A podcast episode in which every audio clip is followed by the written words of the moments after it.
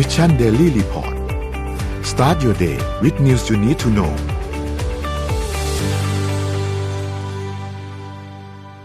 ได้เวลาพัฒนาทักษะใหม่ให้ประเทศไทย Mission to the Moon Reskill Thailand ต่อยอดความเชี่ยวชาญด้านสื่อออนไลน์ที่เข้าใจคนทำงาน สู่การเป็นผู้นำในการพัฒนาทักษะใหม่ กับ Mission Academy คอร์สพิเศษ โดยรวิทย์หานอุตสาหะอ้ำสุภกร และทีมงาน Mission to the Moon Media เตรียมรับชมการถ่ายทอดสด เปิดตัวโปรเจกต์ใหม่ ฟรี วันเสาร์ที่ 26 กุมภาพันธ์ 2022 เวลาหนึ่งทุ่มเป็นต้นไป ผ่านช่องทาง Facebook และ YouTube ติดตามรายละเอียดเพิ่มเติมได้ที่ mission to the moon co สวัสดีครับยินดีต้อนรับเข้าสู่ Mission Daily Report ประจำวันจันทร์ที่ 14 กุมภาพันธ์ 2565 นะครับ วันนี้วัน วาเลนไทน์ครับพวกเราอยู่กัน 3 คนครับ สวัสดีพี่เอ็มสวัสดีพี่แจ็คครับ สวัสดีค่ะน้องสวัสดีครับสวัสดีค่ะพี่เอ็มครับสวัสดีครับ เราไปเริ่มต้นวันจันทร์กันอย่างสดใสนะครับ ด้วยความน่ารัก เมื่อเช้าเมื่อเช้านี้พี่เอ็มบอกมาว่าเข้า Google แล้วมันจะมีมีเกมมันจะมีเกมใช่ไหมลองลองเข้าไปเล่นดูได้เมื่อกี้นุ่นลองไปเล่นแล้วเหมือนกันมันเป็นเกมแบบ Happy Valentine Day อะน่ารักน่ารักอะไรอย่างเงี้ยก็สั้นลองไปเล่นใช้เวลาประมาณหนึ่งนาทีฮะไม่เกินไม่เกินหนึ่งนาทีครับ เริ่มต้นวันแบบน่ารักน่ารักครับ เราค่อยๆไปอัปเดตตัวเลขต่างๆกันครับว่าเป็นยังไงบ้าง อันนี้เป็นตัวเลขประจำวันที่ 12 นะครับ เราฉีดวัคซีนไปได้ประมาณ 2 7 0 0 0 0 โดสนะครับ ก็ไปเน้นหลักที่เข็มที่ 3 นะครับ ตอนนี้เข็มที่ 3 ฉีดไปแล้ว 17.7 ล้านโดสนะครับ ไปดูถัดไปครับสถานการณ์ผู้ป่วยครับ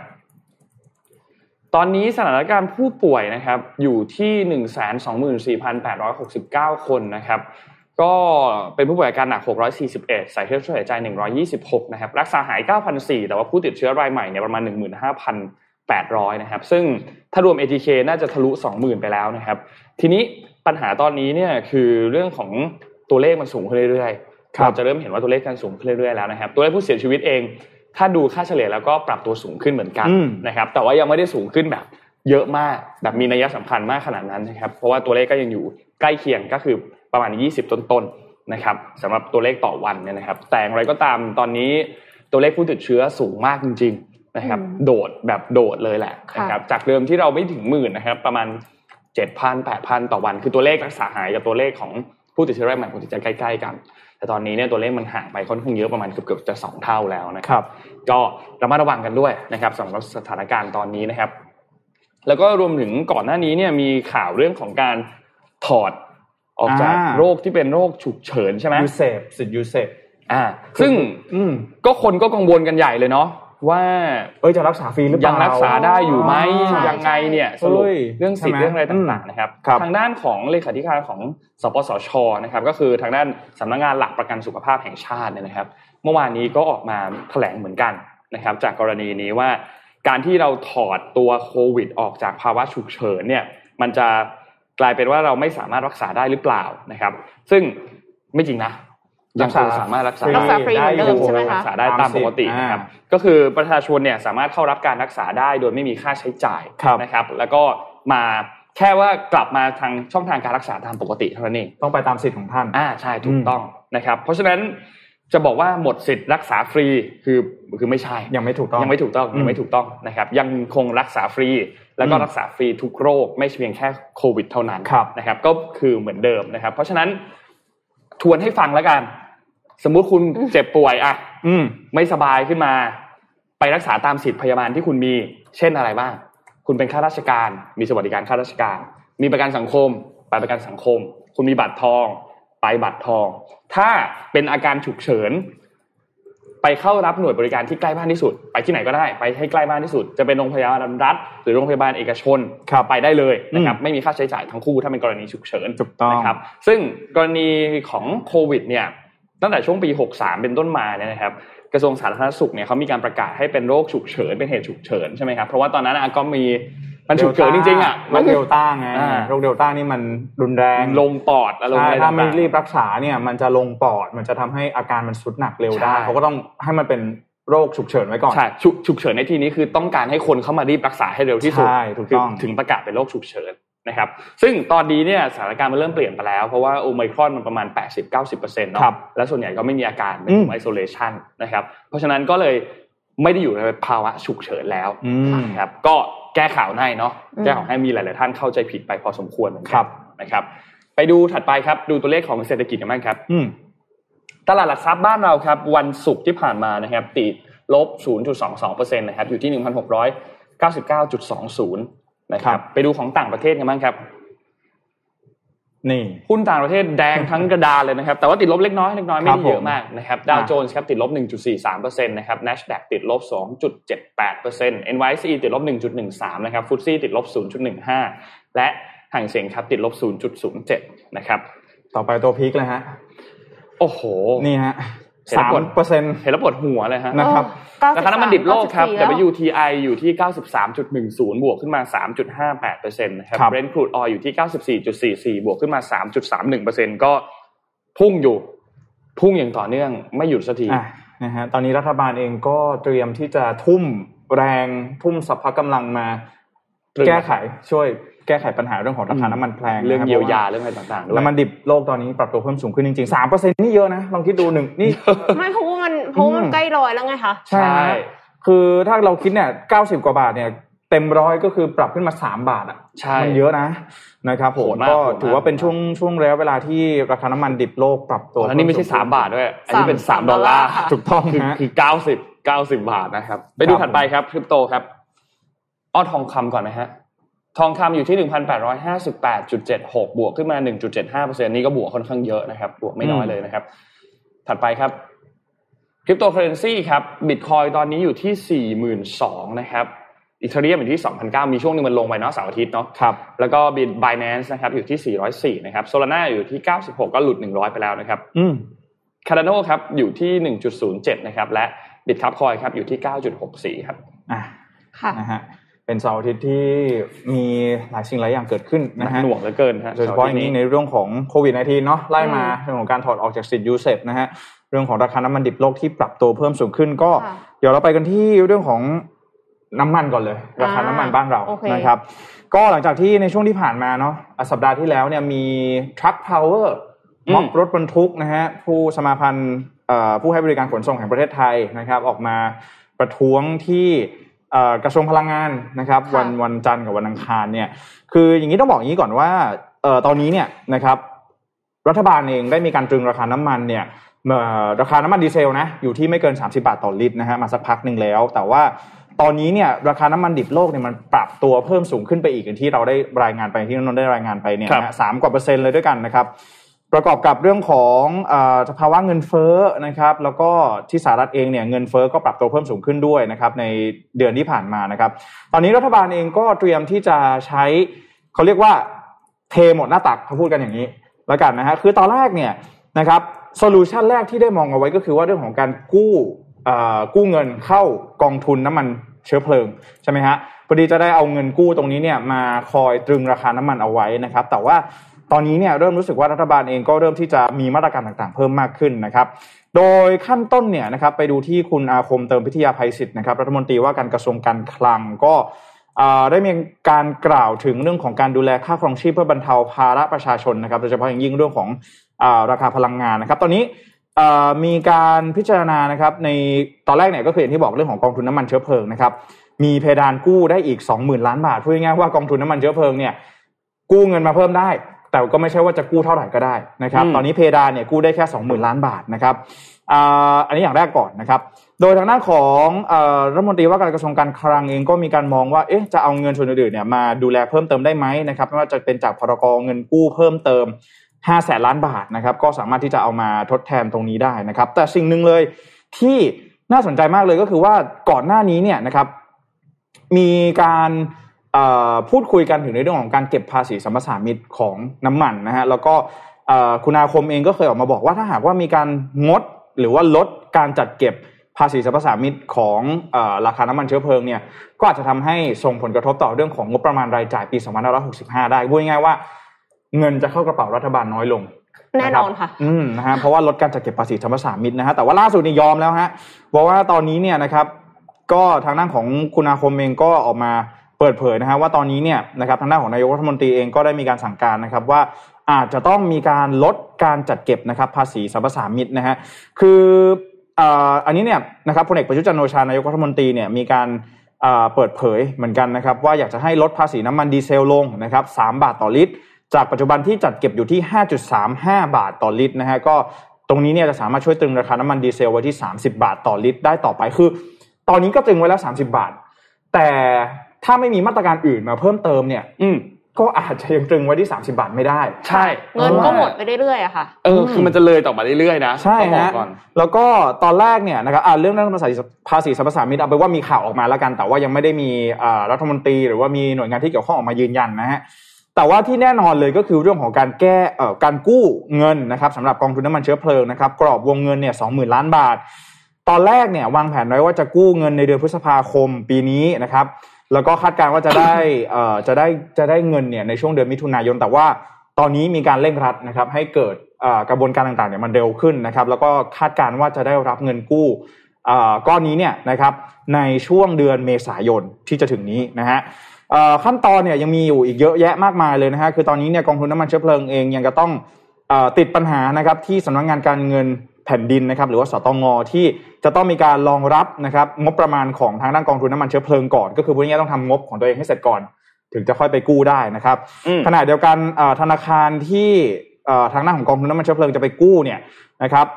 ล่าสุดนะครับตอนแรกเนี่ยเขาบอกว่ามีอยู่สามแบงค์ด้วยกันนะฮะมีเอ่อทหารไทยนะครับเอ่อไม่ใช่ทหารไทยดิทหารไทยธนาชาติเดี๋ยวนี้ก็เปลี่ยนชื่อแล้วอ่าค่ะนะฮะมีธนาคารทอสนะครับธนาคารอาคารสงเคราะห์แล้วก็ธนาคารเอ่อ SME Bank นะครับ แต่รายงานล่าสุดก็บอกว่าทั้งสามแบงค์นี้เนี่ยเอ่อออกมาเปิดเผยแล้วว่าธนาคารไม่เข้าข่ายที่จะให้เงินกู้ได้นะครับอืมแต่ว่าตอนนี้ธนาคารที่ดูแล้วนะครับ น่าจะมีการปล่อยกู้ให้กับกองทุนน้ำมันเชื้อเพลิงเนี่ยน่าจะเป็นทางด้านของธนาคารออมสินนะครับ แต่ว่าตอนนี้เนี่ยแหล่งข่าวจากธนาคารออมสินเองกล่าวว่าที่ผ่านมาธนาคารออมสินยังไม่ได้รับจดหมาย เชิญเข้าร่วมประมูลปล่อยสินเชื่อให้กับกองทุนน้ำมันเชื้อเพลิงนะครับ ซึ่งถ้าหากว่าเป็นนโยบายของรัฐเนี่ยก็ ต้องรอคำสั่งจากคณะรัฐมนตรีนะครับแล้วก็ธนาคารออมสินเนี่ยก็จะสามารถเข้าไปดูแลในเรื่องของเงินกู้ 20,000 ล้านบาทนี้ได้ที่จะเข้าเอามาช่วยตรึงราคาน้ำมันต่อไปนะครับ ทีนี้เนี่ยเอ่อจากตอนแรกเนี่ยนะครับบอกว่าเรื่องของการกู้เงินสองหมื่นอ่าสองหมื่นล้านบาทเนี่ยนะครับ คือมันก็มีความเสี่ยงเหมือนกันว่าอาจจะได้อีกไม่กี่เดือน อืมถ้าหากว่าราคาน้ำมันใช่ใช่นะดิบโลกเนี่ยยังปรับตัวเพิ่มสูงขึ้นอยู่นะครับ คือตอนนี้เนี่ย ต้องบอกก่อนว่าตอนนี้ใช้เงินในการตรึงราคาน้ำมันดีเซลเนี่ยประมาณเดือนละเจ็ดพันล้านบาทเจ็ดพันล้านบาทเจ็ดพันล้านบาทนะฮะเพราะฉะนั้นตอนนี้ต้องรอดูกันต่อไปนะครับว่าเอ่อมาตรการต่างๆเหล่านี้เนี่ยนะครับมันจะคือถามว่ามันจะเข้ามาช่วยทำให้ราคาน้ำมันถูกลงไหมน่าจะยัง แต่ครับถามว่าจะช่วยให้เราซื้อราคาน้ำมันในเอ่อราคาเอ่อน้ำมันในประมาณราคาประมาณเนี้ยต่อไปได้อีกประมาณสักสามสี่เดือน อันนี้ก็น่าจะพอเห็นภาพอยู่นะครับคือ ก็เทหมดหน้าตัก นะครับ แต่ว่าราคาก็อาจจะยังไม่ได้ปรับตัวลดลง แต่ว่าอาจจะไม่ปรับตัวสูงขึ้นไปมากกว่านี้นั่นเอคืองเห็นใจผู้ประกอบการรายย่อยอะค่ะ แต่ถ้าสมมติว่าเป็นผู้ประกอบการที่รายใหญ่ขึ้นมานิดนึงเนี่ย ก็คือควรจะป้องกันความเสี่ยงได้แล้วอะอืมก็คือรู้อยู่แล้วว่าแนวโน้มเป็นยังไงเนาะเออครับก็ต้องหาวิธี hedge ของตัวเองอะค่ะ ใช่อะไรหลาย ๆ อย่างก็จะแพงขึ้นด้วยแหละ ช่วงนี้ เพราะว่าเรื่องของทางด้านม็อบค่าขนส่งเขาก็จะขึ้นเนาะอืมเรื่องของเรื่องของสหพันธ์เกี่ยวกับการขนส่ง ใช่ก็จะต้องขึ้นราคาเพราะว่า ตัวเขาเองก็แบกภาระต้นทุนไม่ไหวเหมือนกันกับค่าเชื้อเพลิงที่เพิ่มเติมมากขึ้นแล้วมันก็จะส่งผลกระทบมาสู่ประชาชนแน่นอนค่ะ ก็ต้องรอดูในช่วงสองสามเดือนนี้ว่าราคาสินค้าอุปโภคบริโภคเนี่ยอาจจะมีการปรับตัวเพิ่มสูงขึ้นด้วยค่ะแต่ว่าหมูลดลงแล้วนะ อ่าใช่ใช่หมูลดลงแล้วข่าวดีก็คือหมูราคาลดลงราแล้วคาค่ะเริ่มลดลงแล้วนะครับอะอีกเรื่องหนึ่งครับที่หนักหน่วงมากช่วงนี้คือเรื่องของรัสเซียยูเครนค่ะเราอัปเดตเรื่องนี้กันดีไหมครับค่ะฮะตอนนี้เนี่ยสถานการณ์ตึงเครียดหนักมาก คือที่มันเชื่อมกับราคาน้ำมันเมื่อกี้ด้วยเรื่องหนึ่งเนี่ยก็คือเรื่องของสถานการณ์ของยูเครนด้วยครับเพราะว่ารัสเซียเองก็เป็นหนึ่งในผู้ผลิตน้ำมันเนาะแล้วก็โอ้โหมีอืมคือมันมีประเด็นเกี่ยวกับเรื่องของน้ำมันอยู่แล้วแหละใช่กับกับประเทศของ โซนตรงนี้เนี่ยนะครับ เพราะฉะนั้นถ้าหากว่าจะจัดการให้ได้ให้อยู่บัตรเนี่ย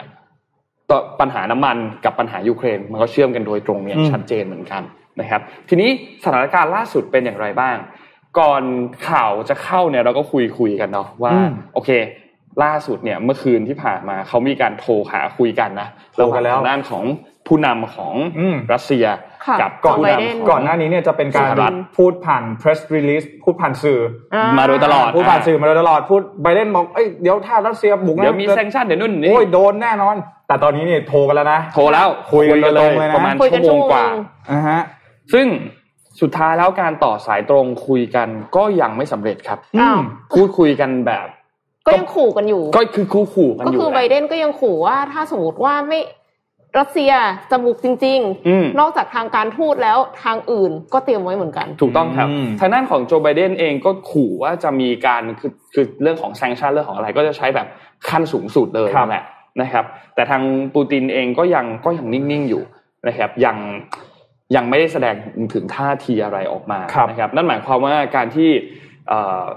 ฝั่งผู้นำสูงสุดของประเทศทั้งสองฝ่ายมาพูดคุยกันหนึ่งชั่วโมงแล้วยังไม่ไม่สำเร็จเนี่ย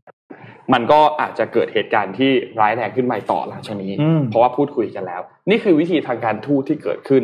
นะครับ ตอนนี้ถ้าใครตามพวกบทความของฝรั่ง หรือว่าตามพวกเว็บไซต์ข่าวเนี่ย จะเห็นว่ามีการทำคอนเทนต์ข่าวเรื่องนี้เยอะมากเยอะมากการพูดเกี่ยวกับหาสถาข่าวนการณ์ของย่ยูไม่ได้เครนอืมกับรัสเซียเนี่ยสามารถที่จะเอาไปใช้ได้จริงๆไหมครับสามารถที่จะแก้ไขปัญหานี้ได้จริงๆไหมนะครับ เพราะว่าโจไบเดนเองตอนนี้เนี่ยเขาก็พยายามที่จะขู่แหละว่า ทางสหรัฐทางชาติพันธมิตรต่างๆเนี่ยเตรียมที่จะมีการคว่ำบาตรอย่างรุนแรง ถ้าครัหาบกว่ามีการใช้กำลังทางทหารบุกเข้าไปใช่ใช่นะครับ ซึ่งในช่วงเสาร์อาที่ที่ผ่านมาเนี่ยข่าวหนาหูมากเลย ซึ่งก็ยังไม่ได้มีแบบแหล่งข่าวชัดเจนว่ามาจากที่ไหน แต่บอกว่าสัปดาห์นี้บุกแน่อืมสัปดาห์นี้มีการบุกแน่นอน ก็ก็ให้คาดเดากันไว้ก่อน เพราะว่ามันยังมันยังไม่มีข้อมูลที่ยืนยันออกมาชัดเจนว่ามีคำสั่งออกมาว่าบุกแน่แน่นอนชัดเจนอืมนะครับ มีเพียงแค่การเขียนข่าวเต้าข่าวขึ้นมาในช่วงเวลาตอนนี้นะครับ แต่อย่างไรก็ตามการพูดคุยครั้งนี้ล้มเหลว พอล้มเหลวปุ๊บสถานการณ์มันก็ยิ่งตึงเครียดต่อไปนะครับ แม้ว่าค่ะจะมีการต่อสายตรงไปหาพูดคุยกันแล้วเรียบร้อยเนี่ยนะครับ เราต้องติดตามอะไรบ้างหลังจากนี้ทางด้านของโจไบเดนเนี่ยก็ออกมาเตือนชาวอเมริกันก่อนหน้านี้เมื่อช่วงเสาร์อาทิตย์ที่ผ่านมา ก็บอกว่า ให้อพยพออกจากยูเครนออกจากประเทศนี้ทันทีอืมเพราะว่าสถานการณ์ตอนนี้เริ่มที่จะควบคุมไม่ค่อยได้แล้วค่ะนะครับ และหลังจากนี้อาจจะแย่ลงไปกว่านี้อีกนะครับ แต่ยังไงก็ตามจะไม่มีการส่งทหารเพื่อช่วยอพยพพลเรือนออกมาจากยูเครนนะครับ แต่ว่าออกมาเตือนผ่านทางการให้สัมภาษณ์กับ NBC News นะครับอืมว่าให้เตรียมออกจากยูเครนเดี๋ยวนี้นะครับ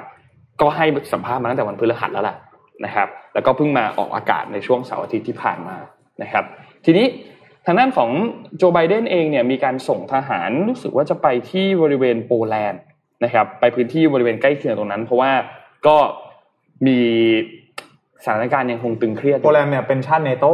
อ่าใช่ถูกต้องก็เลยเข้าไปได้ใช่ไหมใกล้ที่สุดใกล้ที่สุดอ่าใช้คำว่าใกล้ที่สุดใช่ส่งทหารไปทั้งหมด3,000นายนะครับครับไปที่โปแลนด์ซึ่งซึ่งเดิมเขามีอยู่แล้วแหละตรงนั้นนะแต่ว่าส่งเข้าไปเพิ่มเติม3,000บวกกับอีก 1,700 ก็จะเป็น 4,700 นะครับ นอกจากนี้เนี่ยสหรัฐก็ยังส่งทหารไปยังเยอรมนีอีก 300 นาย และส่งทหารไปที่เอ่อโรมาเนียอีก 1,000 นายด้วยนะครับ ก็เพื่อจัดการสถานการณ์ที่ตึงเครียดอยู่ตอนนี้นะครับอืม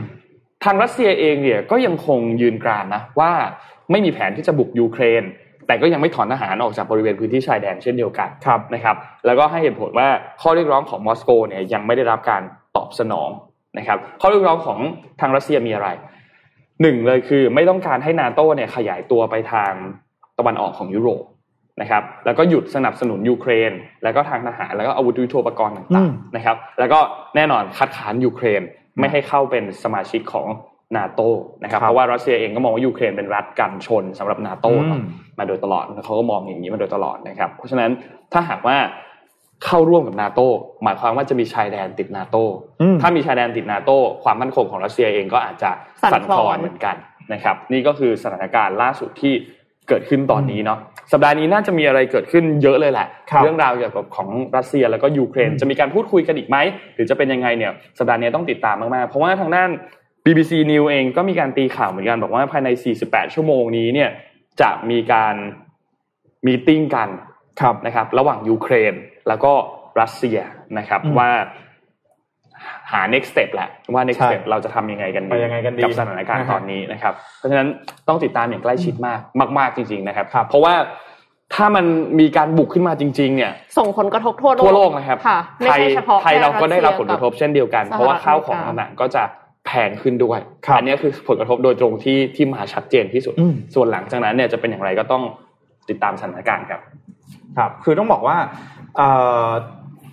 ยุโรปเนี่ยนะฮะเขาค่อนข้างพึ่งพาพลังงานโดยเฉพาะอย่างยิ่งพวกก๊าซธรรมชาติเนี่ยจากรัสเซียค่อนข้างเยอะนะครับเขาบอกว่า in the event of war ก็คือว่าถ้าหากว่าเกิดสงครามเกิดขึ้นเนี่ย มันจะทำให้พวกไ i ป์ไลน์พวกการขนส่งน้ำมันพลังงานตรงนั้นเนี่ยมันได้รับความเสี่ยงมากขึ้น มันจึงทำให้นักลงทุนเนี่ยเขามองว่ามันเป็นความเสี่ยง ยิ่งสถานการณ์มันยิ่งแบบเอ้ยจะบุกจะบุกจะบุกเมื่อไหร่เนี่ย เขาจะว่าจะยิ่งราคาน้ำมันเนี่ยก็จะยิ่งปรับตัวเพิ่มสูงขึ้นจากความกังวลในข้อนี้นั่นเองนะฮะครับนะคือรับบางทีไม่ใช่จาก supply เนาะแต่จากอืม perception ใช่คือเหมือนกับ sentiment เขาเรียกคว่ารับ sentiment คือบอกว่าความรู้สึกของนักลงทุนความอืมคาดหวังอะไรเลยอะค่ะครับใช่แต่ว่าอ่าเอ็มพามาอีกเรื่องหนึ่งซึ่ง controversial สำหรับเอ็มมากๆคือเป็นเรื่องของประชากรค่ะ คือปกติแล้วเนี่ยเรากำลังกังวลว่า aging society อืมทั้งโลกครับคือทุกที่เนี่ยกลายเป็นว่าประชากรเนี่ยเกิด น้อยกว่าประชากรที่ตายไปใช่แล้วก็คนสูงอายุเนี่ยกลายเป็นว่าทำให้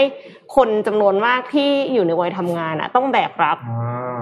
ทีเนี้ยค่ะ จีนเนี่ย แต่เดิมอะเขาก็มีปัญหาประชากรล้นประเทศ ก็เลยทำให้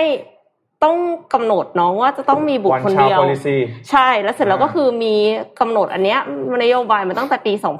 2522 ซึ่งก็คือเป็นนโยบายที่ได้ผลดีทำให้จีนสามารถฟื้นฟูประเทศได้เร็วขึ้นอืมมแต่ว่าระยะหลังจีนก็เริ่มประสบปัญหาขาดแคลนแรงงานค่ะ เนื่องมาจากการเกิดของประชากรในประเทศลดลง แม้ว่ารัฐบาลจะยกเลิกนโยบายแล้วแต่กระตุ้นไม่ขึ้นแล้วอ่าแถมยังอืมมีนโยบายให้ผู้หญิงที่แบบ ไม่มีใครเอาเขาไปเรียกแต่งงาน leftover women leftover women ใช่ไปแต่งงานกับผู้ชายที่ไม่เอาฐานใช่ซึ่งคือก็คือไม่มีงานทำคือต้องบอกว่าคำว่า leftover women เนี่ยเป็นเป็นคำที่เขาใช้ในจีนจริงๆนะใช่ซึ่งซึ่งมันเออบูลลี่ไงในความรู้สึกอะใช่ไม่ไม่ใช่ว่าพวกเราแบบหยิบหยิบใช่เอามาอธิบายนะคือมันเป็นคำนี้จริงๆแล้วก็สื่อต่างชาติก็ใช้คำนี้จริงๆมันเป็นค่านิยมของเขาแบบนี้อ่าก็ยังก็ยังไม่ไม่เวิร์กใช่ยังไม่ทีเนี้ย work ทีเขาก็เลยคิดวิธีอืมพัฒนามดลูกเทียมขึ้นมา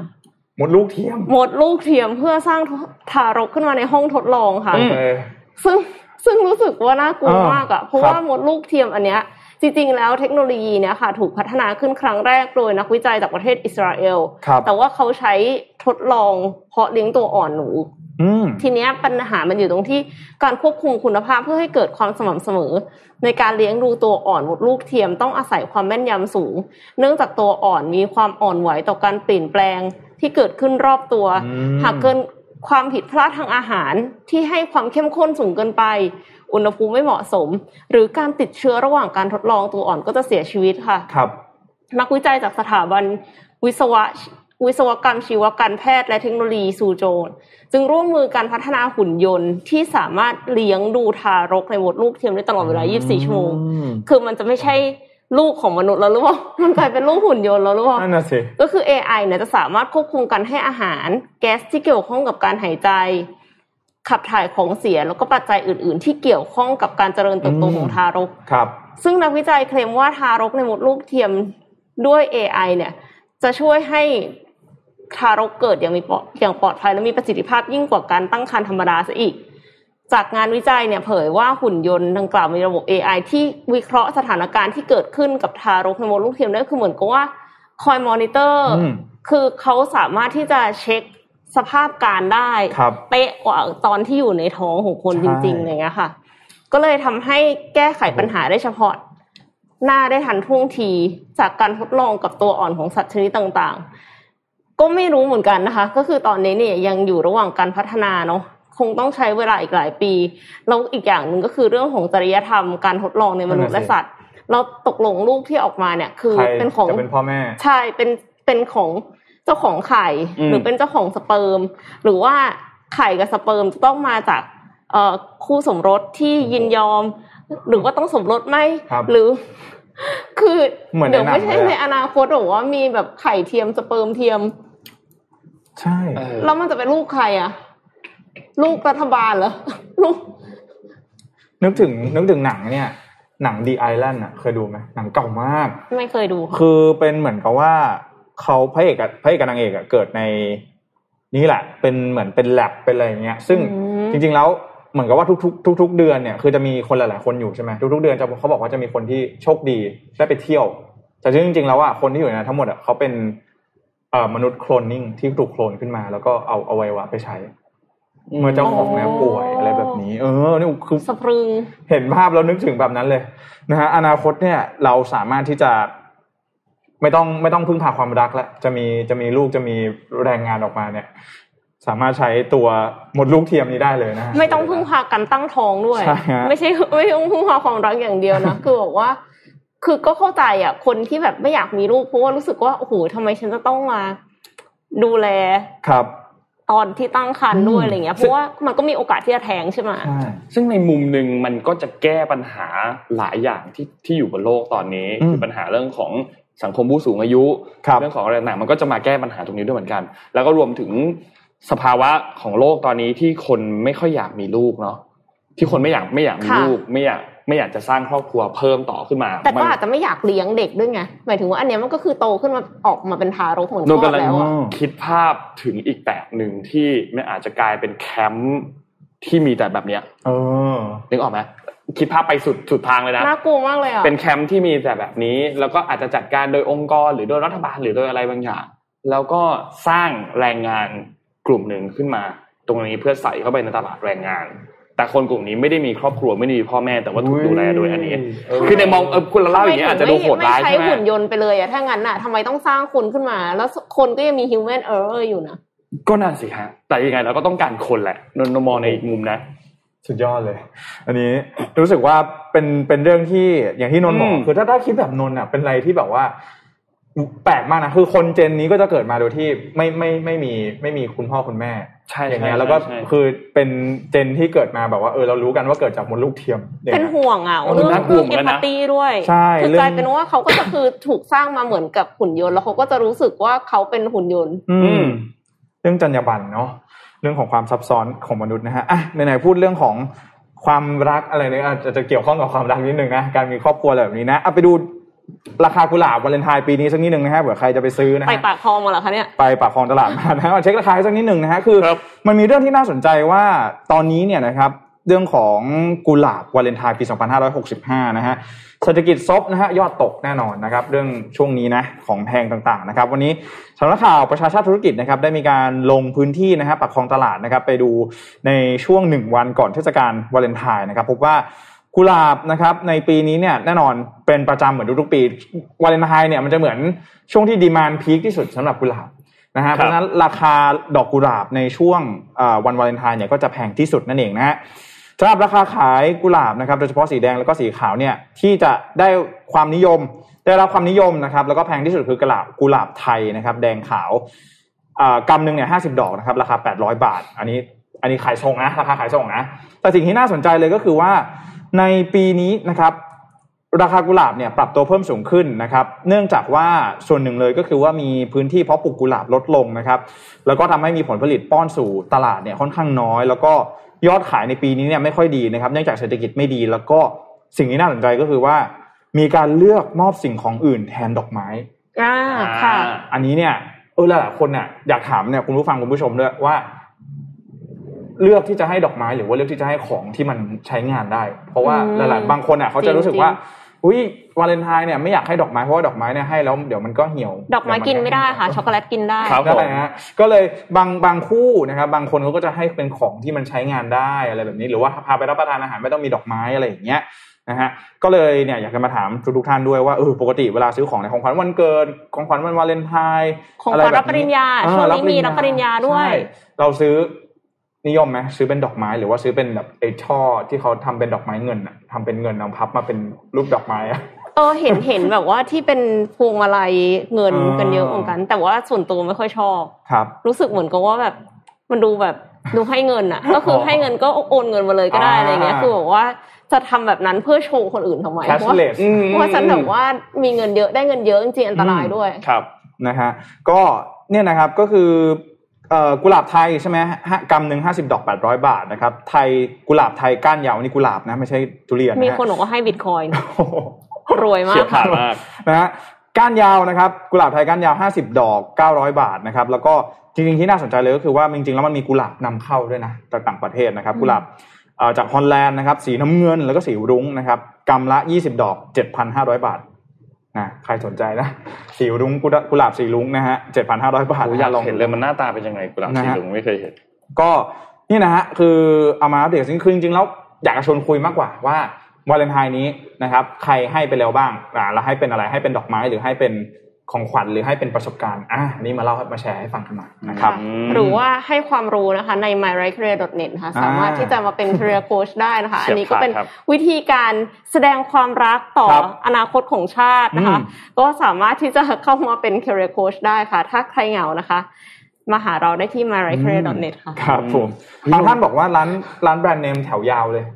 อ๋อเห็นเห็นแต่อ่าเห็นแถวยาวมาพักหนึ่งแล้วอะ หรอฮะไม่ได้เห็นเฉน่าจะพาะน่าจะเป็นของขวัญช่วงวันวาเลนไทน์เนาะด้วยเนาะด้วยอืเนาะมนะฮะคุณนุ้งเพิ่งเคยเห็นดอกกุหลาบสีรุ้งมันมันเจ๋งนี่เนาะหรอเจ๋งอะมันมันสีมันมันก็คงทำยากแหละ ไม่งั้นมันจะเจ็ดพันกว่าบาทเออมันมันดูเจ๋งดีอะโอเคโอเคสวยสวยสวยนะฮะความรู้ใหม่ไม่เคยเห็นไม่เคยเห็นมาก่อนนะครับดอกกุหลาบสีรุ้งอะหรือใครไปพัตตีมูลติกมาใครใครยังใครยังเดี๋ยวเดี๋ยวเดี๋ยวตกลงไม่ใช่พัตตีปะอันนั้นคือพัตตีวักปะนนท์ไปเจอไม่รู้อะมีมอันนึงมาเออแล้วรู้สึกว่าน่าสนใจมากครับ คือคนไทยส่วนใหญ่เป็น คนนับถือศาสนาพุทธครับใช่ไหมครับอืมศาสนาพุทธไปกราบไหว้ศาสนาพราหมณ์ศาสนาพราหมณ์คือฮินดูอืมค่ะพราหมณ์ฮินดู ขอพรในช่วงเทศกาลของวาเลนไทน์ฝรั่งซึ่งเป็นเออศาสนาคริสต์คริสอีกทีหนึ่งโลกเราไม่มีพรมแดนครับ นี่ฮะ metaverse metaverseถามว่าที่ไหนความหลากหลายครับ เออ ไม่เนี่ยมาดูได้เลยนะฮะเมตาเวิร์สเมืองไทยของจริงครับของจริงถาม ถามสิ่งศักดิ์สิทธิ์บ้านเราดูนะฮะเจอกันทุกคนแล้วนะฮะของจริงมากนะฮะอันนี้ครับผมพาไปต่อฮะอืมช่วงทรัมป์ประจำวันนิดหนึ่งฮะครับ เราไม่มีช่วงทรัมป์ประจำวันมาน่าจะร่วมหลักโอ้นานอะสักพักแล้วตั้งแต่ตั้งแต่ลงจากตำแหน่งเองเนี่ยครับก็ก็ก็หายเงียบไปเลยอืมนะครับค่ะมันมีสำนักทางด้านของสำนักข่าว The New York Times ครับได้มีการเปิดเผยในวันที่ 10 กุมภาพันธ์ที่ผ่านมาครับ ก็มีผู้สื่อข่าวผู้หญิงคนหนึ่งชื่อคุณแม็กกี้เฮเบอร์แมนนะครับครับเขาก็ไปสัมภาษณ์ทางด้านของโดนัลด์ทรัมป์นะครับ ซึ่งโดนัลด์ทรัมป์เนี่ยเขาก็บอกว่าในช่วงที่เขาลงจากตำแหน่งแล้วเนี่ยคือเป็นอืมอดีตประธานาธิบดีแล้วเนี่ย ทางด้านโดนัลด์ทรัมป์ยังมีการติดต่อกับคิมจองอึนอยู่อ่าสนิทกันขนาดนั้น ผู้นำเกาหลีเหนือเขารักเขา รักเขารักันของเขาเขาเคยใช่ไหมเขาเคยไปคุยกันที่สิงคโปร์เออแล้วเคยเคยเห็นมีภาพนะ เคยเห็นเคยมีภาพเกิดขึ้นยังไงทีมงานเอาภาพขึ้นมาให้ดูก็ได้ภาพระหว่างโดนัลด์ทรัมป์กับคิมจองอึนในช่วงเวลาตอนนั้นครับนะครับ ก็มองว่าทางด้านของความสัมพันธ์ระหว่างคิมจองอึนและความสัมพันธ์ระหว่างทางด้านกับโดนัลด์ทรัมป์เนี่ยก็ยังมีการติดต่อกันอยู่เรื่อยๆแม้ว่าจะมีความตึงเครียดกันระหว่างสหรัฐกับเกาหลีเหนือที่ช่วงนี้ตึงเครียดกันอย่างหนักอืมนะครับ มีการทดสอบขีปนาวุธเกิดขึ้น เดือนมกราคมทดสอบกันไปเจ็ดครั้งเนี่ยนะครับ ก็ยังมีมีการติดต่อกันอยู่นะครับ ซึ่งต้องบอกว่าแปลกอืมมองในมุมเนี้ยแปลก เพราะว่าทางด้านของแม้ว่าจะเป็นอดีตผู้นำไปแล้วเนี่ยนะครับอืมสำหรับโดนัลด์ทรัมป์เนี่ยนะครับ มันค่อนข้างผิดปกติ เพราะว่าหนึ่งเกาหลีเหนือเนี่ย ถูกสหรัฐคว่ำบาตรอืมอันนี้ทุกคนทราบอยู่แล้วนะครับ แล้วก็โดดเดี่ยวจากกลุ่มประชาคมโลกทั้งหมดด้วยนะครับ จากประเด็นในเรื่องของนิวเคลียร์ประเด็นในเรื่องของขีปนาวุธต่าง ๆ แต่การที่มีโดนัลด์ทรัมป์ยังคงติดต่ออยู่นี้เนี่ย ก็ ก็ก็น่าสนใจเหมือนกันนะครับแต่ยังไงก็ตามทางด้านของคุณเฮเบอร์แมนที่เป็นผู้สื่อข่าวของ The New York Times เนี่ยเขาก็บอกว่าข้อมูลอันนี้เนี่ยเธอเองเนี่ยก็ก็มีแหล่งข่าวที่น่าเชื่อถือได้อืมประมาณหนึ่งแต่อย่างไรก็ตามเนี่ยก็ต้องก็ต้องก็บอกว่าข้อมูลทั้งหมดนี้ยังไม่สามารถตรวจสอบได้ แล้วก็อาจจะไม่เป็นความจริงก็ได้ นะครับเอ้ยอาจแต่จะก็เป็น conspiracy theory อีกหรือเปล่าอ่าอะไรแบบนี้ใช่ใช่ใช่เยอะมากนะที่อเมริกาตอนเนี้ยเรื่องของทฤษฎีสมคบคิดต่างๆนะใช่แต่ว่าอะไม่เป็นไรว่ามันไม่ได้บอกว่ามันเป็นไม่จริงร้อยเปอร์เซ็นแต่ว่าบอกว่ามันมีข่าวออกมาใช่ไหมครับอืมเพราะฉะนั้นก็ก็เป็นข่าวมีมูลครับนิดหน่อยพอข่าสวมมีควรมูลเหมือนกันเป็นนะฮะข่าวมีมูลเป็นข่าวมีมูลครับเอ่อรู้สึกว่าสหรัฐญี่ปุ่นแล้วก็เกาหลีใต้เนี่ยนะครับตัวตัวแทนของแต่ละประเทศเนาะตอนนี้อยู่ที่ฮาวายแล้วก็กำลังคุยกันเรื่อง เกาหลีเหนือด้วย เช่นเดียวกันอืมนะฮะหลังจากที่ต้นปีนี่แผงลิตใช้คำว่าแผงลิตได้หรือเปล่าแผงฤทธิ์แผงฤทธิ์เอ่อมีการทดสทดสออบบขีปนาวุธขีปนาวุธนะฮะก็ตอนนี้นะครับตัวแทนของทั้งสามประเทศเนี่ยมาพูดคุยกันที่ฮาวายนะครับเป็นการอ่าเป็น ministerial meeting นะครับเป็นการพูดคุยกันในระดับรัฐมนตรีนะครับก็เดี๋ยวถ้ามีความคืบหน้าอะไรอย่างไรเนี่ยเดี๋ยวมาอัปเดตกันให้ฟังอีกทีหนึงค่ะรับอืมอ่าไปที่ข่าวเรื่องของการท่องเที่ยวสักนิดนึงแล้วกันนะคะ คือไม่ใช่การท่องเที่ยวซะทีเดียวแต่ว่าครับ จริง ๆ แล้วมันเป็นเรื่องของการที่โลกร้อนอะอืมแล้วก็ภาวะอากาศเปลี่ยนแปลง แต่มันนอกเหนือจากการทำให้เมืองบางเมืองจมหายไปแล้วเนี่ยครับครับ มันก็มีเมืองบางเมืองโผล่ขึ้นมา อืมอ่าเมืองโผล่ขึ้นมา ครับยังหไงมู่ฮะบ้านใต้บาดาลในสเปนนะคะครับโผล่พ้นน้ำอีกครั้งหลังจมอยู่ใต้น้ำนานกว่า 30 ปีค่ะสามสิบปี อดีตหมู่บ้านอ c เซเรโดซึ่งตั้งอยู่ภูมิภาคกาลิเซียทางตะวันตกเฉียงเหนือของประเทศอืมสเปนเนี่ย จมอยู่ใต้น้ำตั้งแต่มีการสร้างเขื่อนอัลโล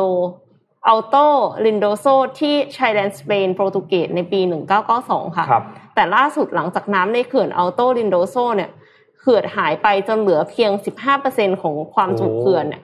ซากปรักหักพังของหมู่บ้านก็ขึ้นมาแบบนี้เลยค่ะ มีความหลอนนิดนึงนะคะครับก็กลายเป็นจุดดึงดูดนักท่องเที่ยวจำนวนมากค่ะ หมู่บ้านแห่งนี้เนี่ย เคยเต็มไปด้วยชีวิตชีวา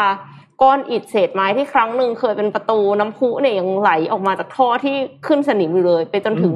ลังเก็บของที่มีขวดเบียร์ซ้อนทับกันอยู่อดีตเนี่ยอาจจะเป็นคาเฟ่อะไรอย่างเงี้ยค่ะครับก็เลยทำให้ก็คือมันแบบงงว่ามันยังสมบูรณ์อยู่พอสมควรเนาะ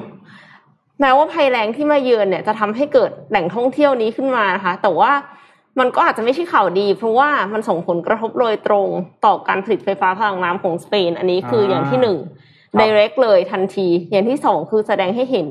สภาพอากาศเปลี่ยนแปลงค่ะอืมเพราะว่านี่ไม่ใช่ครั้งแรกภัยแล้งของสเปน และประเทศเพื่อนบ้านอย่างโปรตุเกสเนี่ยมีมานานหลายปี แล้วก็ทวีความรุนแรงมากขึ้นเรื่อยๆนะคะ ข้อมูลจากกระทรวงสิ่งแวดล้อมของสเปน ระบุว่าปัจจุบันอ่างเก็บน้ำในสเปนเนี่ยมีน้ำอยู่ 44%จากความจุทั้งหมด ซึ่งต่ำกว่าค่าเฉลี่ยซึ่งอยู่ที่ 61%ในช่วง 10 ปีที่ผ่านมา แต่ก็ยังสูงกว่าปี 2018 ที่เกิดภัยแล้งรุนแรง ที่น่ากังวลก็คือตัวชี้วัดความแห้งแล้งจะมีแนวโน้มแย่ลงเรื่อยๆ ภายใน 2-3 สัปดาห์ข้างหน้าค่ะ ครับ ก่อนหน้าเนี้ยก็อย่างที่บอกไปว่า มันจะมีเมืองที่คิดว่าจะจมจะจมแล้วกรุงเทพก็เป็นหนึ่งในนั้น เพราะว่าใช่พอโลกร้อนปั๊บน้ำแข็งเพราะว่าโลกละลายใช่ไหมคะระดับน้ำทะเลสูงขึ้น ก็กลายเป็นว่าจะทำให้มีบางเมือง อ่า เมืองซุดด้วย บางเมืองเนี่ยหายไปครับแต่ว่า การที่มีเมืองโผล่ขึ้นมาไม่ได้หมายความว่าโลกไม่ร้อนแล้วอืมใช่คืออันนี้ก็เกิดจากภาวะโลกร้อนเช่นเดียวกันค่ะ อืมน้ำแรงครับนะฮะเรื่องน้ำมีอีกเรื่องหนึ่งครับพี่เอ็อะมแต่นี่ค่ะเป็นที่ไทยครับ ที่ไทยตอนนี้เนี่ยทางด้านของรองปลัดกรุงเทพมหานครนะครับ คุณนรงค์เรืองศรีนะครับครับ ได้มีการเปิดเผยว่าตอนนี้มีการปฏิบัติตามแผนปฏิบัติการป้องกันและแก้ไขปัญหาภัยแล้ง ป้องกันปัญหาน้ำเค็มรุกล้ำพูดง่ายๆคือทะเลหนุนครับค่ะอืม กำลังจะมีช่วงทะเลหนุนอีกแล้วนะครับยกของในขึ้นบ้านอีกแล้วนะคะ วันที่ 14 ถึงวันที่ 18 กุมภาพันธ์นี้ยกของขึ้นบ้านอีกแล้วครับ ถูกครับต้องครับพี่เอ็มก็ทางด้านเป็นประกาศกองอำนวยการน้ำแห่งชาติเนี่ยก็มีการรายงานออกมาอีกครั้งหนึ่งนะครับ บริเวณแม่น้ำเจ้าพระยานะครับในช่วงวันที่ 14 ถึง 18 วันที่ 28 ถึงวันที่ 4 มีนา แล้ววันที่ 16 ถึงวันที่ 18 มีนานะครับ ว่าอืมจะมีระดับน้ำทะเลสูงขึ้นมา ซึ่งนั่นก็หมายความว่าอาจจะเกิดน้ำท่วมอีก หรือเปล่าครับขอให้ไม่เกิดละกันนะครับในวันที่ 14 ถึงวันที่ 18 นี้นะครับก็ได้มีการประสานงานร่วมมือกับทางด้านของกรมกรมชลประทานนะครับ แล้วก็การประปานครหลวงนะครับในการใช้สถานีสูบน้ำแนวริมแม่น้ำเจ้าพระยาตลอดนะครับ ร่วมปฏิบัติการผลักดันริมน้ำเค็มนะครับหรือว่าตัว Water Hammer อืม Operation นะครับก็ดำเนินการร่วมกันมาในช่วงเวลา 2 ปีที่ผ่านมานะครับ ก็ช่วยให้ ไม่ไม่เกิดผลกระทบกับน้ำประปานั่นแหละ อันนี้คือเรื่องแรกนะ เพราะว่ามันการที่น้ำทะเลสูงหนุนขึ้นมาเนี่ยมันเป็นน้ำเค็มน้ำเค็ม เพราะฉะนั้นถ้ามันมาผสมกับน้ำประปาเนี่ยมันก็อาจจะโหมันจะยาวอันเนี้ยมีเรื่องของการเกษตรกรรมด้วยก็จะมีใช่ปัญหาเรื่องนี้ อันนี้เป็นปัญหายาวแล้ว เพราะฉะนั้นครับก็ต้องป้องกันในตรงเนี้ยออกมา ส่วนในเรื่องของปัญหาเรื่องน้ำท่วมต่างๆเนี่อืยมเขาก็มีการเตรียมแก้ไขเตรียมป้องกันไว้ตามแนวทางต่างๆ ที่ไม่มีเขื่อนป้องกันอครัยู่บนะครับ ทั้ง ริมแม่น้ำเจ้าพระยาทั้งสองฝั่งเลยนะครับก็มีอุปกรณ์มีเครื่องมือต่างๆ ที่จะมารองรับสถานการณ์ในช่วงวันที่ 14 ถึงวันที่ 18 กุมภาพันธ์นี้ก็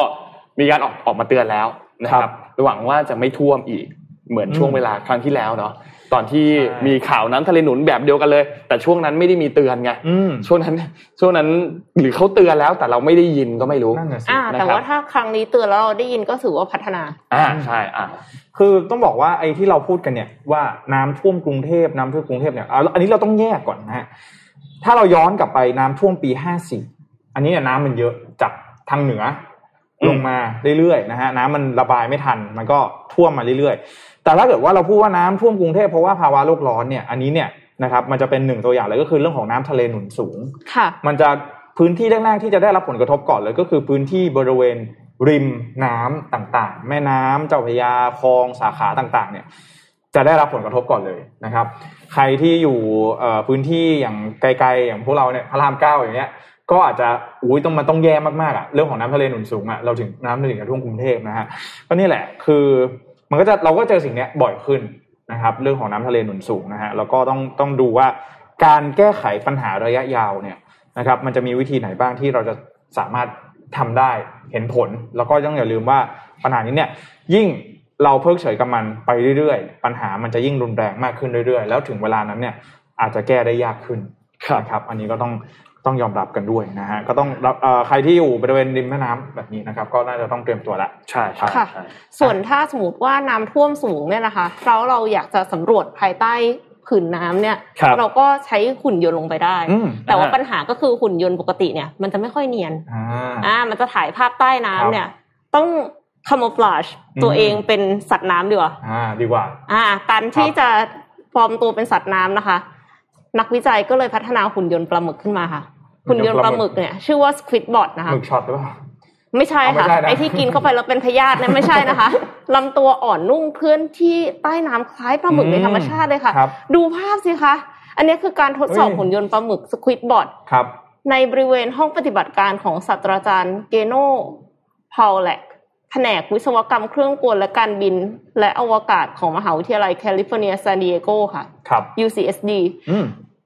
หลังจากนั้นเนี่ยทีมงานก็นำไปทดสอบในแทงน้ำของพิพิธภัณฑ์สัตว์น้ำ UC San Diego Birch สถาบันสมุทรศาสตร์นะคะ ซึ่งหุ่นยนต์เนี่ยสามารถเคลื่อนที่ใต้น้ำด้วยความเร็วประมาณ 18 ถึง 32 เซนติเมตรต่อวินาทีค่ะ งานวิจัยและพัฒนาหุ่นยนต์เนี้ยก็เป็นก้าวสำคัญในการทำความเข้าใจปลาหมึก ซึ่งก็คือเป็นสิ่งมีชีวิตที่ลึกลับมากที่สุดสิ่งหนึ่ง เพราะว่าปลาหมึกเนี่ย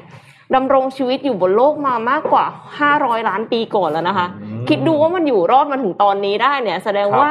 มันก็ต้องทำอะไรถูกสักอย่างแหละ คือหมายถึงว่าใช่ไม่โดนจับกินจนหมดอะไรเงี้ยค่ะ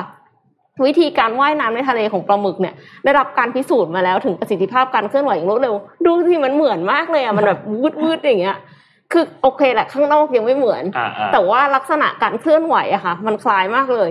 ทีมวิศวกรเนี่ยเขาศึกษา การว่ายน้ำของปลาหมึกในทะเลในทิศทางต่างๆ โดยใช้วิธีขยับหนวดหรือครีบ เพื่อให้เกิดคลื่นน้ำเพื่อสร้างแรงขับเคลื่อน หรือกรณีที่หนีฉุกเฉินจากศัตรูเนี่ยปลาหมึกก็คือใช้วิธีสูบน้ำเข้าไปในร่างกายเล็กน้อย ก่อนพ่นออกมาด้วยความรุนแรงก็คือพ่นหมึกออกมาด้วยนะคคะรับทำให้ปลาหมึกเนี่ยเคลื่อนที่ด้วยความเร็วสูงพร้อมกับพ่นหมึกสีดำสร้างอืมความงุนงงกับศัตรูอันเนี้ยตะกี้นี้เราก็คือเห็นว่ามันพ่นสีน้ำเงินออกมา อ่าอ่าเพื่อทำภารกิจสำรวจใต้น้ำค่ะ ก็ต้องใช้โครงสร้างอ่อนนุ่มครับ เพื่อที่จะให้มันคล้ายปลาหมึกที่สุดอะอืมอ่า ก็เลยใช้อะคริลิกโพลิเมอร์เป็นส่วนผสมของโครงสร้างหุ่นยนต์ปลาหมึก Squidbot เนี่ยมีบางส่วนที่ใช้เครื่องพิมพ์สามมิตินะคะ แล้วก็ใช้แสงเลเซอร์ ตัดแบ่งเป็นขนาดต่างๆ ก็คือนอกเหนือจากจะทำให้เหมือนปลาหมึกแล้วโครงสร้างที่อ่อนนุ่มเนี่ย ลดความเสียหายถ้าเกิดอุบัติเหตุ ชนเข้ากับปะการังอีกด้วยค่ะ ครับ ก็ น่าสนใจมากอืๆมเลยนะคะว่าเดี๋ยวนี้ก็มีหุ่นยนต์ที่หน้าตาคล้ายสัตว์มากขึ้นเรื่อยๆ เคลื่อนที่คล้ายสัตว์แล้วก็เนียนไปกับสัตว์เพื่อที่จะศึกษาสิ่งมีชีวิตใต้น้ำเอ่อมันมีสิ่งหนึ่งพี่เอ็มเขาเรียกว่า biomimicry design ถ้าผมอ่านไม่ผิดนะ เดี๋ยวเดี๋ยวถ้าเกิดว่างๆเนี่ยจะหาชื่อเทอมจริง ๆ มาค่ะก็คือว่า bio bi- biomimic mimicry หรือ mimicry เนี่ยก็คือเป็น mimic ก็คือการ เรียนแบบ bio ก็คือธรรมชาติค่ะมันจะเขาเรียกว่าการออกแบบแบบนี้เนี่ยนะฮะมันเป็นการเรียนแบบฟังก์ชันของสัตว์อ่าบางชนิดอย่างเช่นอ่าเขาบอกว่ารถยนต์เออไม่ใช่รถยนต์ รถไฟชินกันเซ็นเนี่ยก็เป็นการอ่าเอาส่วนหัวของนขกองนกอ่าหรือว่าปากนกเนี่ยที่นกน่าจะเป็นจำไม่ได้ว่านกอะไรนะต้องขออภัยด้วยนะฮะ เอ่อนกสักชนิดหนึ่งอะที่เขาบอกว่ามันบินแล้วมันบินเร็วมากค่ะ แล้วก็พอเขามาศึกษาตัวดีไซน์ของปากมันเนี่ย ก็คือว่าพบว่าเอ้ยปากของนกเนี่ยมันทำให้มันอากาศเนี่ย aerodynamic เนี่ยมันมันเคลื่อนไหวได้ดีขึ้น แล้วก็ทำให้นกเนี่ยสามารถทำความเร็วได้ นกกระเร็นอ่านะฮะนกกระเต็นนะฮะเนี่ยซึ่งจึงทำให้เนี่ยแหละ อันนี้คือสิ่งที่สิ่งที่เนี่ยอย่างเอ่อเครื่องบิน stealth ของสหรัฐเนี่ย B B2 bomber เนี่ยก็มาจากเหยี่ยว เป็นการ เขาเรียกว่าเอาฟังก์ชันจากสัตว์เนี่ยมาใช้ออกแบบในพวกผลิตภัณฑ์ต่างๆ ลองดูนะฮะสิ่งของรอบตัวของเราเนี่ยอาจจะมีบางสิ่งบางอย่างที่มันเป็นฟังก์ชันที่อยู่ในการวิพากษ์ศาสตร์ของของสัตว์เนี่ยนะเรามนุษย์เราก็เรียนรู้เอามาปรับใช้นั่นเองนะฮะนี่นะฮะ เดี๋ยวอีกหน่อยปลาหมึกน่าจะต้องเอามาใช้อะไรได้สักอย่างแน่ๆพี่เอ็มค่ะผมเชื่อออาจจะมีอย่างอื่น อาจจะมีเลียนแบบแพนด้าอะไรอย่างเงี้ยก็ได้เอาสร้างความน่ารักไงทำไมล่ะเลียนแบบแพนด้านะฮะผิดตรงไหนเนี่ย ครับชวนคุยเรื่องหมึกช็อตนิดนึงเออเอออ๋ใช่อใช่ค่ะใช่นิดนึงก็ดีเหมือนกันเออคือคือหมึกช็อตเนี่ยตอนที่เห็นคือนนท์เป็นคนไม่กินเผ็ดอยู่แล้วอ่าเพราะฉะนั้นอันนี้ก็เลยไม่ได้ดึงดูดอะไรนนท์ทั้งสิ้นครับ ทีนี้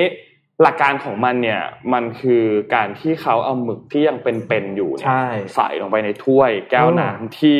ที่มีเป็นน้ำน้ำจิ้จิ้มมซีซีฟู้ฟู้ดดแล้วก็พอใส่ลงไปแล้วเนี่ย ให้หมึกอะมันดูดน้ำจิ้มซีฟู้ดอะอืมเข้าไปข้างใน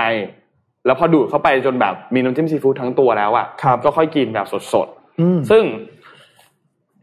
เอ่อนี่คือเรียนแบบเกาหลีหรืออะไรคะไม่ไม่เพไม่ราะว่ารู้เกาว่าหลีมันกินสดๆไงนนท์ไม่รู้ว่าเรียนแบบอะไรเหมือนกัน แต่ว่าแต่ว่า มันดูแบบดูน่ากลัวนิดนึงอะเออดูทรมานสัตว์นิดนึง คือคือคือเราเนี่ย คือที่บ้านเนี่ยชอบดูยูทูบเบอร์สายกินอืมแล้วเราก็เข้าใจนะ คือบางคนเนี่ยไปไปไปเหมือนกับว่าไปแหล่งอาหารทะเลอ่าอะเนี่ยแล้วเนี่ยก็เนี่ยอันเนี้ยแหละแล้วก็กินกินเขาคือเดี๋ยวนี้เขาที่กินปลาหมึกกันสดๆอะเข้าใจไหมอ่าสดๆก่อนหน้าที่ที่ไม่ใช่เป็นหมึกช็อตนะอ่าหมายถึงว่าแบบเออจับขึ้นมาเสร็จปุ๊บมาแล่เป็นซาซิมิหรืออะไรอย่างเงี้ยอ่าอ่าแต่ว่าพอมันเจอไอ้หมึกช็อตเนี่ยรู้สึกว่าโอ้โหการกิเป็นนซา next ซิมิ level นี่ไปมันอีกอะเออมันมันเป็น next level แล้ว อันนี้ต้องขออภัยนะคือคือคือบางบางคลิปที่มันตอนมาเป็นข่าวเนี่ยแล้วเราได้ดูข่าวเนี่ย เราเห็นเลยอะว่าน้ำจิ้มซีฟู้ดอะมันเข้าไปอยู่ในตัวของปลาหมึกจริงๆอะใช่ใช่ใช่แล้วสงสารมากอะคือขนาดเรากินอะคือมันรแสบรู้สึกว่เนอะเออยังเรายังเผ็ดเลยอะแล้วนี่แบบ คือไม่ไม่รู้ว่ามันมันมันน่าจะเป็นลักษณะแบบนี้มากกว่าผมว่านะคือการลองทานอะคือใครแบบเห็นก็อยากลองนะถามว่ามันเป็นอาหารที่เราจะกินกัน ทุกครั้งที่ไปเที่ยวหรือทุกวันไหมเราก็คงไม่อะเนาะนะฮะมันก็เลยทำให้กลายเป็นจุดขาย แล้วก็เป็นเมนูที่ถือว่าโหดร้ายมากๆนะฮะหลายๆท่านเองเนี่ยก็เนี่ยหลายๆท่านก็บอกนะว่าเออไม่ไม่ไม่ไม่ค่อยเห็นด้วยเท่าไหร่นะฮะแล้วก็รู้สึกว่าสงสาร ในมุมหนึ่งจริง ๆ แล้วเป็นการทรมานสัตว์ด้วยนะครับอืมเพราะว่าหมึกหมึกหมึกปลาหมึกเนี่ยเป็นสัตว์ที่มีกระดูกสันหลังอืมแล้วก็สามารถรับรู้ความเจ็บปวดได้ครับนะครับ ซึ่งในทางทางวิชาการเนี่ยนะครับสัตว์กลุ่มนี้เนี่ยการที่สามารถรับรู้ถึงความเจ็บปวดได้เนี่ยนะครับ ก็ทำให้มันถูกคุ้มครองมากกว่าอืมสัตว์ชนิดอื่นเป็นพิเศษอยู่แล้ว มากกว่าสัตว์ที่ไม่มีกระดูกสันหลังชนิดอื่นๆเนี่ยนะครับ เพราะฉะนั้นการที่จะนำไปวิจัยนำไปทดลองนำไปอะไรต่างๆ เนี่ยก็จะมีกฎเกณฑ์ต่างครับๆในการคุ้มครองสัตว์ประเภทนี้ซึ่งก็รวมถึงปลาหมึกด้วยนะครับอืมแล้วนอกจากนี้เนี่ยก็เสี่ยงอันตรายต่อสุขภาพด้วยนะ เพราะมันครับก็มีเชื้อตัวแบคทีเรียมีพยาธิมีอะไรต่างๆนะครับ ถ้าหากว่าไม่สะอาด แล้วรวมถึงเรื่องของสารโลหะสารอะไรต่างๆ ก็อืมก็มีเช่นเดียวกันก็ระมัดระวังกันนิดนึงแล้วกันเนาะอ่าในการนะฮะในการกินอะไร ช่วงนี้อีกอันหนึ่งที่ต้องระมัดระวังก็คือตัวไส้กรอกโอ้โห อันนั้นใหญ่มากอันนั้นอันนั้นนนท์ต้องต้องอืมต้องชื่นชมทางแพทย์จริงๆนะครับที่ที่สามารถที่จะถามแล้วก็สืบข้อมูลมาได้ คือมันมีข่าวในช่วงหนึ่งที่คนในพื้นที่ตรงนึงอะ เหมือนเป็นเด็กๆนี่แหละอืมมาด้วยอาการแบบปวดท้อง อาการแบบค่อนข้างแย่มากๆ แพทย์ก็ถามต่อไปเรื่อยๆต่อไปเรื่อยๆจนไปสาวเจอว่ากินไส้กรอกค่ะเด็กหลายๆคนเนี้ยกินไส้กรอกเหมือนกันนะครับ สุดท้ายก็ไปเจอว่าโรงงานไส้กรอกที่ผลิตเนี่ยไม่สะอาดนะครับ ตอนนี้ครับก็มีการเร่งตรวจสอบกันใหญ่เลยแหละถ้าใครเห็นการไป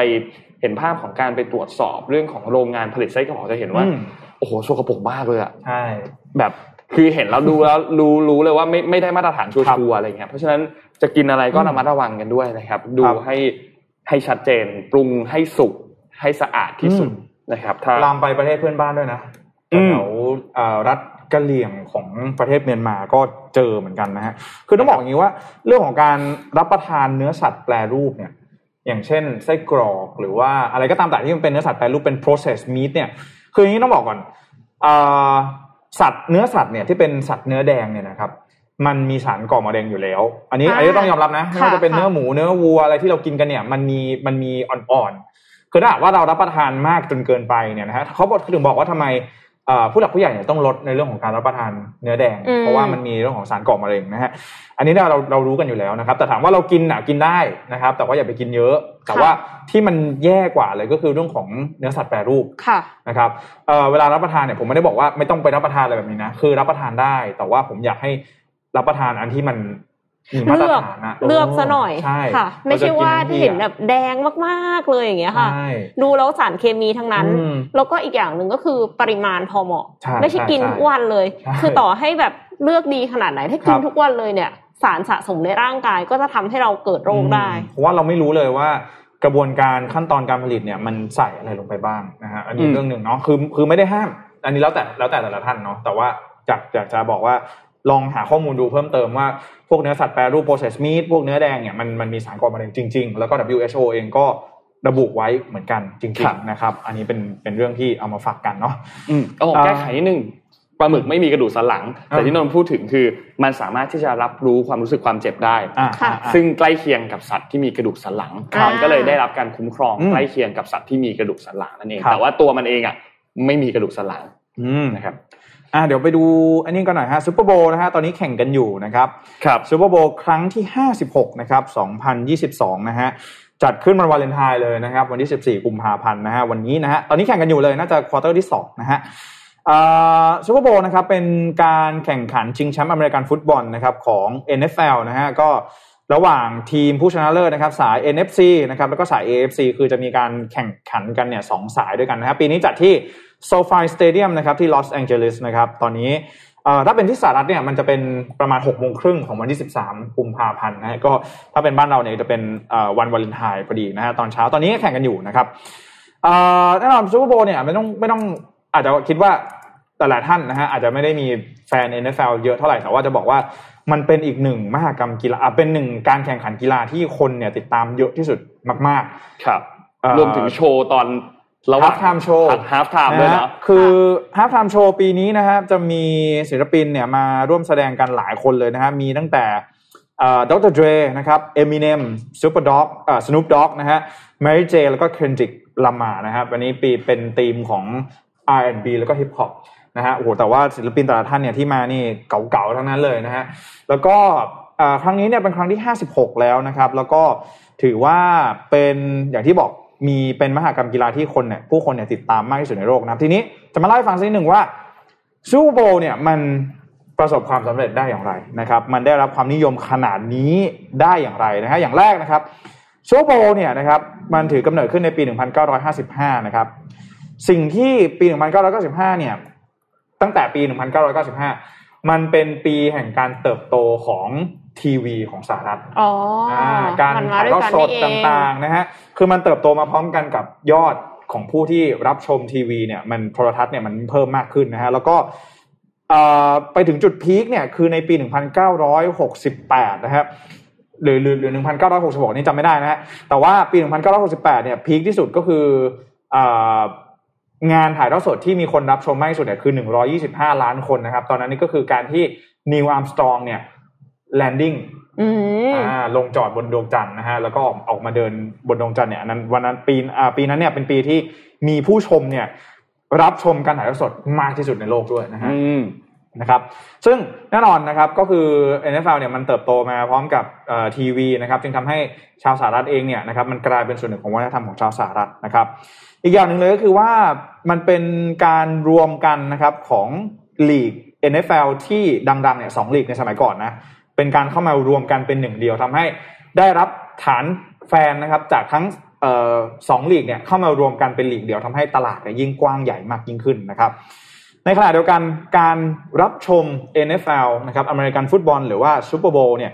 ถูกมองว่าเป็น patriotism หรือว่าเป็นการรักชาติค่ะเราเนี่ยสนับสนุนนะครับ เรามาดู NFL เนี่ยมันเหมือนกับเราเป็น ทำหน้าที่ของการเป็นพลเมืองชาวอ่าอเมริกันอเมริกันฟุตบอลเอออะไรแบบนี้นะฮะมันมีการแบบว่าเหมือนสมัยก่อนเนี่ยก็จะมีเรื่องของการนำเอาเรื่องของเอ่อทหารต่างๆเนี่ยเข้ามาเกี่ยวข้องสงครามอะไรต่างๆเข้ามาเกี่ยวข้องด้วยนะครับก็คือเนี่ยมันจะถูกมองว่าเป็นอะไรที่บอกเป็น patriotism เป็นเป็นการรักชาติอะไรแบบนี้นะฮะแล้วก็เอ่ออีกอย่างอีกอย่างหนึ่งเลยนะครับ ก็คือว่า ทีมแต่ละทีมเนี่ยนะครับก็เริ่มที่จะคือทีมใหญ่ๆเนี่ยนะครับที่เป็นพวกทีม Dallas Cowboys นะครับ Miami Dolphins ต่างๆเนี่ยเริ่มที่จะโด่งดังมีผลงานเพิ่มมากยิ่งขึ้นนะครับในช่วงปี 70 นะครับซึ่งทีม Dallas Cowboys นะครับหรือว่า Miami Dolphins เนี่ยเป็นทีมที่มีผู้ติดตามที่เยอะนะฮะเนื่องจากว่ามาจากเมืองใหญ่นะครับเมืองดัลลัสเท็กซัสแล้วก็ไมอามีฟลอริดานะครับซึ่งนั่นจึงทำให้พอทีมใหญ่ๆเนี่ย มันบูมมันก็เลยทำให้แฟนๆกีฬาเนี่ยมันยิ่งปรับตัวเพิ่มสูงมากยิ่งขึ้นนะครับ ต่อมาเลยก็คือ ad advertiser นะฮะนักโฆษณาเนี่ยเล็งเห็นถึงเอ่อเล็งเห็นถึงโอกาสนะครับ opportunity ในการที่จะโฆษณาต้องบอกว่าอะให้ให้พี่เอ็มกับน้องนนท์เดาดีกว่าเอ่อ30 second นะครับสปอตสปอตโฆษณา 30 วิอืมปีนี้คิดว่าราคาเท่าไหร่ฮะ30วินะฮะสามสิบวิของอ่า NFL ครับ NFL ซูเปอร์โบว์ หนึ่งล้านเหรียญเกินอะหนึ่งล้านเหรียญโนว่าสิบล้าน6.5ล้านเหรียญ30วินะแค่30วินะฮะแล้วถ้าหากว่าแพงไปนะฮะมาซื้อ Mission To The Moon ได้นะถูกต้องครับเฉียบขาดฮะสามารถติดต่อได้นะครับ0 8 4 0 8 9 5 9 3 5หรือถ้าไม่สะดวกโทรมา contact admission to the moon ใช่นะครับทักสมมูลไปเลย ดอทอะไรนะครับ dot dot com หรือ dot co นะครับ dot co ค่ะ dot co dot co นะครับ contact admission to the ครั moon บ dot co นะครับ ตอนนี้ AE เราเตรียมพร้อมรับโทรศัพท์แล้วนะฮะ ไม่ถึง 6.5 ล้านเหรียญแน่นอนนะฮะครับผม คือต้องบอกว่าเนี่ยแหละฮะ half time show ที่ว่าทำไมมี Justin Timberlake มี Dr. Dre มี Snoop Dogg มาเล่นน่ะก็เพราะว่าอยากจะให้เรตติ้งเนี่ย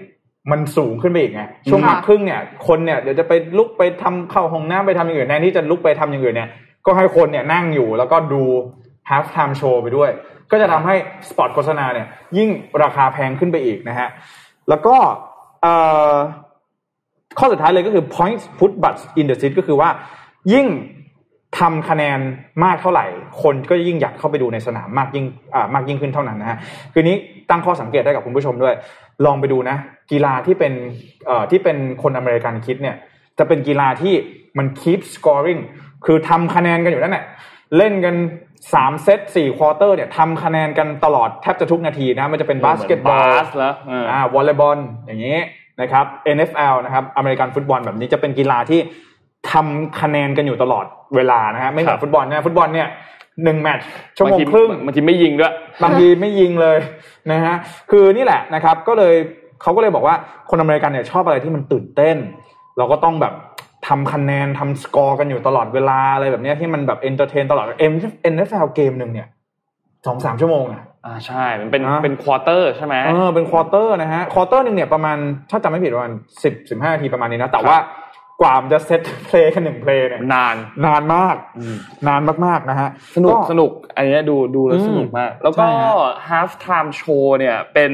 คลิปวิดีโอที่นนท์ย้อนกลับไปดูหลายอันหลายรอบมาก ใช่ใช่ดีไม่ไม่ดูมากๆกีฬาแต่ดูอืม half time show ใช่กัน half time show ดีมาก ดีทุกปีเลยอย่างของล่าสุดปีที่แล้วรู้สึกจะเป็นจะเอ่อบูโนมาใช่ปะ ใช่บูโนมา Bruno Mars ใช่ไหมมีมีครั้งหนึ่งที่เป็นเดี๋ยวนะเขาชื่ออะไรนะ The Weeknd อ่าเดอะวีเก The น Weeknd ใช่โอ้ใช่โหใช่ The Weeknd ก็ดีมากดีสุดๆเลย แล้วก็บูโนมาที่ก็ไปหลายครั้งรู้สึกครัไปบสองรอบแล้วเหมือนกัอืนมที่มีรอบหนึ่งนะฮะที่ไปเลยกับครับเอ่อเอ่อืมอ Hot Pepper แล้วก็อีกอันหนึงก็คือไปกับโคเพลกับอ่ารีฮันน่าไหมครับน่าจะรีฮันน่านี่หแหรืละอบิยองเซ่ไม่รู้นนท์จำไม่ได้แล้วไม่แน่ใจครับแต่ก็นั่นแหละ half time show ไปอะไรที่ ห้าดาวมากใช่ห้าดาวจริงๆสุดยอดคือใครที่อยากได้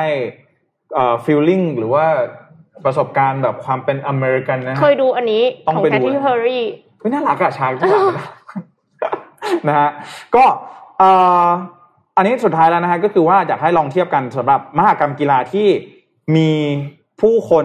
เอ่อรับชมเนี่ยมากที่สุดในโลกนะครับครับ อันดับอันดับหนึ่งให้พี่เอ็มน้องนนท์เดาอีกรอบหนึ่งว่าคิดว่าเป็นอะไร ชมอันดับหนึ่งเหรอ อืมมหากรรมกีฬาเลยนะบอลโลกโอลิมปิกอะไรอย่างเงี้ย ที่รับชมผ่านถ่ายทอดสดหรือว่าน่าจะบอลโลกติดตามอะไรอย่างน่าจะบอลเงี้ยโลนะกเราด้วยวัอันดับที่โลกหนึ่งนะครับ คือตูโดฟองนะฮะสามพันห้าร้อยล้านกินวิวจักรยานเนี่ยนะครับผมเขาเพิ่งรู้ตูโดฟองนะฮะแล้วก็อันดับที่สองเนี่ยถึงจะเป็นเอ่อฟุตบอลโลกนะครับอ๋อสามพันสามพันสามร้อยล้านนะครับเอ่อแล้วก็ที่เหลือเนี่ยนะครับเอ่อ ถ้าเป็นซูเปอร์โบว์เนี่ยจะอยู่ในอันดับที่ 9 นะครับ ประมาณ 96 ล้านคนนะครับขณะที่ยูฟาแชมเปี้ยนส์ลีกนะครับอยู่ที่อันดับที่ 8 นะครับ 380 ล้าน ก็จริงๆ แล้วยูฟาแชมเปี้ยนส์ลีกกับซูเปอร์โบว์เนี่ยต่างกันค่อนข้างเยอะเหมือนกันครับนะครับผมอะก็ประมาณนี้นะฮะเอามาฝากกันสำหรับเนี่ยพี่น้องชาวสหรัฐเนาะตอนนี้เนี่ยไปสั่งพิซซ่าสั่ง game meal เขาเรียก game meal แบบไป สั่งแบบไก่ทอดอะไรมานั่งกินกันนั่งดูกันแล้วนะฮะตอนนี้นะครับ ก็เออลืมบอกทีมที่แข่งนะฮะทีมที่แข่งในปีนี้นะครับเป็น Cincinnati Bengals นะครับแล้วก็ Los Angeles Rams นะครับสองทีมนี้ก็ฝ่าฟันมาถึงจนรอบชิงชนะเลิศนะครับ ก็รอดูกันว่าใครนะครับที่จะได้คว้าถ้วยซูเปอร์โบว์ครั้งที่ 56 ไปครองนะตอนนี้ Los Angeles Rams นะครับนำ Cincinnati Bengals อยู่ 13 ต่อ 10 แต้มนะครับครับ อืม อะพาไปปิดท้ายข่าวสุดท้ายด้วยข่าวของ podcaster ชื่อดังก็คือโจโรแกนโจโรแกนอ่ามีดราม่ากันกับทางด้านของ Spotify คืออย่างนี้ครับโจโรแกนกับ Spotify คือโจโรแกนเขาทำพอดแคสต์มานานมากแล้วอืมแล้วก็มีชื่อเสียงมาก เป็นน่าจะ top 5 podcaster ที่ดังที่สุดในโลกอะใช่โจโรใช่แกนใช่อะเขาดังมาก ทีนี้เคยมีใครเอามาเล่าแล้วล่ะ พวกเราเอามาเล่าครั้งหนึ่งที่มันมีดราม่าประเด็นเกี่ยวกับ บิดเบือนเรื่องของ วัคซีนโควิด -19 ครับมีช่วงหนึ่งที่เอามาเล่าแล้วน่าพี่พี่เหมือนเขาเอาคนที่เป็น anti vax มาสัมภาสัมษณ์ภาษณ์เอเอออแล้วเหมือนกับว่าไม่คือไม่ได้ไปฟังเหมือนกันว่าเขาสัมภาษณ์ว่าอะไรแต่แต่ก็คือเหมือนรู้สึกว่ามันมี mis misinformation ค่อนข้างเยอะใช่อะไรแบบเนี้ยนะฮะคือตอนนั้นน่ะมันเกิดขึ้นในช่วงเดือนมกราคมครับอืมทางด้านของนักวิทยาศาสตร์ อาจารย์แพทย์อะไรต่างๆ เนี่ย ก็มีการส่งจดหมายไปถึง Spotify เพราะว่าโจโรแกนเนี่ยเขาทำสัญญากับ Spotify นะครับ เพื่อ ให้มีการจัดการเรื่องของข้อมูลที่อยู่บนแพลตฟอร์มของ Spotify ก็คือในพอดแคสต์ของอืมโจโรแกนเนี่ยนะครับครับ ซึ่งก็มีการสัมภาษณ์มา มีการสัมภาษณ์ในประเด็นเรื่องของวัคซีน นั่นแหละ แล้วก็ก็คนก็เลยสังเกตว่าเอ้โจโรแกนเป็นคนแบบเป็นกลุ่มแบบ anti วัคซีนหรือเปล่าอะไรอย่างเงี้ยครับเพราะว่าเขาก็ก็ก็ดูดูจะเป็นกลุ่มคน anti วัคซีน ก็เลยสุดท้ายทางด้านของ Spotify เองเนี่ยก็ก็เลยถูก ร้องเรียนมาครับเกี่ยวกับประเด็นอันนี้อืมนะครับแล้วก็มีการร้องเรียนมาว่าอะเอ่อประเด็นอีกอันหนึ่งก็คือเรื่องของ N word ด้วย N word ก็คือการเหยียดสีผิวอืมนะครับมีการพูดถึงอันนี้ขึ้นมาด้วยครับนะครับแต่ทีนี้ต้องบอกว่าในเทปอันนั้นที่มีปัญหาเนี่ยคือ มันตามหลังมาจากนั้นที่มีคนไปเจอเนี่ยนะครับครับซึ่งเทปอันนั้นอะเกิดขึ้นก่อนที่จะมีการเซ็นสัญญากับ Spotify อืมนะครับ แต่ว่าพอเซ็นสัญญากับ Spotify แล้วเนี่ยโจโรแกนก็ไม่ได้พูดคำนั้นอีกเลยครับนะครับก็ระมัดระวังในการพูดอะไรต่างๆ แต่พอคนไปเจอเนี่ยก็ก็ยิ่งไม่พอใจเข้าไปใหญ่ ก่อนอันนี้มีมีเรื่องของ anti vaccine แล้วก็มีเรื่องของการเหยียดผิวเข้าไปอีกนะครับก็เลยมีปัญหาขึ้นมาทางด้านของโจโรแกนก็มีการออกมาขอโทษผ่านทางอินสตาแกรมส่วนตัวของตัวเองเหมือนกัน แล้วก็มีการบอกว่าได้พูดคุยกับ Spotify ว่าจะถอดรายการตอนที่มีปัญหาเนี่ยออกไปจากตัวแพลตฟอร์มอันนี้นะครับ ทีนี้ ที่น่าสนใจคือตอนนี้เนี่ยนะครับมีพอดแคสต์ของโจโรแกนที่ถูกลบไปแล้วเนี่ยอย่างน้อยคือ 113 ตอนครับนะครับถูกเอาออกไปแล้วจากฮะ Spotify นะครับ ซึ่งตอนนี้ทาง Bloomberg ครับเขามีการตีบทความขึ้นมาอันหนึ่งแล้วก็วิเคราะห์ว่า คือชื่อบทความเนี่ยมันชื่อว่าเอ่อเดี๋ยวนะแป๊บนึงนะ What is the best solution to Spotify's Joe Rogan mess ก็คือ solution ที่ดีที่สุดที่จะแก้ไขปัญหานี้ หลังจากที่มีปัญหาของโจโรแกนครับขึ้นมาเนี่ยจะทำยังไงได้บ้าง อันแรกคือฉีกสัญญาทิ้งเลยอืมฉีกสัญญากับโจโรแกนทิ้งไปเลยเพราะก็คือยกเลิกสัญญาจ่ายเงินชดเชยให้ตามข้อตกลงอะไรต่างๆ แล้วก็ให้เขาอะเอาพอดแคสต์อันอื่นอันของเขาอะไปเผยแพร่ในช่องทางอื่นๆได้ครับแต่ต้องบอกว่าโจโรแกนเป็นแมกเนตที่ใหญ่มากอืมของคนที่ฟังพอดแคสต์กลุ่มคนฟังของโจโรแกนเนี่ย เยอะเยอะมากๆนะครับ เพราะฉะนั้น ถ้าหากว่าเสียโจโรแกนไปเนี่ยก็จะเสียจุดเด่นอืมในการดึงดูดผู้ฟังไป แล้วก็ไม่มีการการันตีว่าจะมีการกลับเข้ามาใน Spotify ได้อีกหรือเปล่าใช่ในอนาคตนะครับสองคือแบนโจโรแกนไปครับ ถ้ามีการสร้างเรื่องของเฟกนิวส์เรื่องของอะไรแบบนี้ก็แบนไปอืมนะครับหรือว่าถ้ามีการกลับมาใช้เรื่องของถ้อยคำที่เหยียดสีผิวเหยียดเชื้อชาติอะไรต่างๆ เนี่ยอืมก็มีการแบนไป ก่อนหน้านี้ก็เคยมีการแบนเหมือนกันนะครับ จากคุณคุณอเล็กซ์โจนเนี่ยก็ ก็โดนแบนเหมือนกันนะครับจัดรายการ Infowars นะครับก็โดนแบนออกจากโซเชียลมีเดียทุกครับช่องทุกช่องทาง เพราะว่ามีการกุเรื่องของการกราดยิงการก่อเหตุจราจรในสหรัฐนะครับสามคือก็ไม่ต้องทำอะไร อืมอืมก็อยู่นิ่งๆไปนะครับ ก็อาจจะมีการทยอยเอาคอนเทนต์บางส่วนออกไปครับ แต่ก็ก็ก็สุดท้ายก็เฉยๆไป เพราะฉะนั้นก็ต้องมีการประเมินความเสี่ยงดูแหละ ว่าสุดท้ายแล้วเนี่ยจะทำยังไงนะครับอืมกับปัญหาของโจโรแกนที่เกิดขึ้นตอนนี้ เพราะว่า ก็เรื่องใหญ่แหละค่ะนะครับสำหรับสำหรับ Spotify ด้วยที่เขากำลังปั้นเรื่องเรื่องของพอดแคสต์ด้วยแหละอืมนะครับในช่วงหนึ่งปีสองปีที่ผ่านมาเนี่ยก็พยายามที่จะสร้างตัวแพลตฟอร์มพอดแคสต์ของ Spotify ให้แข็งแกร่งครับนะครับเพราะว่าก็คู่แข่งเยอะอะอืมคู่แข่งเยอะคู่แข่งเยอะนะฮะแล้วท่านผู้ฟังล่ะฮะฟังพอดแคสต์ผ่านทางแอปพลิเคชันไหนกันบ้างครับคือนนท์อะฟังผ่าน Spotify เหมือนกัน Spotify เหมือนกันอืมฟังผ่าน Spotify ที่ฟังผ่านพอดแคสต์ของ Android อ๋อมันเป็นแบบสีม่วงๆอีกแบบหนึ่งเออคือขจองริงๆ พยายามจะใช้ Spotify แล้วรู้สึกว่าแบบมันมีความแบบมี distraction เยอะอะยุ่งยากอะาเข้าใจ ก็เลยไปฟังแอปที่แบบพอดแคสต์โดยเฉพาะไปเลยใช่เพราะค่ะ Spotify มันจะมีเพลงอะไรอย่างงี้ด้วใช่ยเนอะใช่นะฮะอะ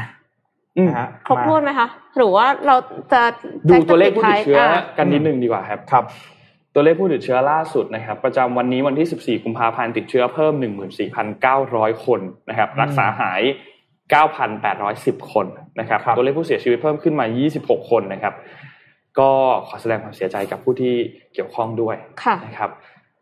สถานการณ์ยังรุนแรงครับตค่ะอนนี้ตัวเลข ATK อยู่ที่ประมาณเท่าไหร่นะครับ เดี๋ยวโนตช่วยเช็คให้ คือยังไงก็ไม่ประมาทกาดยันตกนะคะครับเราสามคนเนี่ยเข้าสตูดิโอเนี่ยเราตรวจ ATK ก่อนครับอ่าอืมไม่ใช่ว่า อยู่ๆมาแม้ว่าจะนั่งเข้ใส่หน้ากากสตูดิโอแบบนี้ก็ใช่ก็ก็ตรวจ ATK อยู่ดีนะคค่ะรับปลอดภัยไว้ก่อนค่ะครับอืมตัวเลขของ ATK ยังไม่ออกนะครับประจำวันนี้นะ ในเว็บไซต์หลักของเขายังไม่ออก แต่ก็ต้องรอติดตามดูว่าจะเป็นตัวเลขที่สูงแค่ไหน เพราะว่าช่วงสองสามวันที่ผ่านมาเนี่ยก็หกพันเจ็ดพันแปดพันเมื่อวานนี้แปดพันสามอืมนะครับสำหรับตัวเลข ATK อย่างเดียวนะครับ ก็ระมัดระวังตัวครับช่วงนี้เดินทางกันอย่างปลอดภัยครับ อะก็ช่วงนี้นะฮะผู้ป่วยขาขึ้นนะครับ แล้วก็วันนี้วันวาเลนไทน์นะฮะจะออกไปเฉลิมฉลองที่ไหนก็อย่าลืมระมัดระวังตัวเองกันด้วย social นะครับ distancing นะคะเออเจอเพื่อนจะออกไปเจอเพื่อนออกไปเจอแฟนอะไรตรวจ ATK ตัวก่อน ATK ก็ดีด้วยนะนะฮะอืมก็ก็ก็ก็ก็ win win อะ safe safe กันแล้วก็ก่อนเลือกร้านที่แบบเหมือนกับไม่ไม่ได้ Open air แน่นมากอะไรอย่างเงี้ยค่ะครับเดี๋ยวไม่ใช่แบบต่างคนต่างไปเบียดกลายเป็นว่าวาเลนไทน์แทนที่จะเป็นความสุขอืมใครเป็นไปติด โอไมครอนครับผมครับอะเฉลิมฉลองที่ไหนกันก็ร่วมพูดคุยคอมเมนต์กันเข้ามาได้นะครับยังไงก็พวกเราสามคนขออวยพรให้ทุกท่านเนี่ยนะครับสุขสมหวังนะในวันนี้นะครับมีความสุขมากๆในวันวาเลนไทน์แบบนี้นะครับครับอ่าวันนี้ขอบคุณ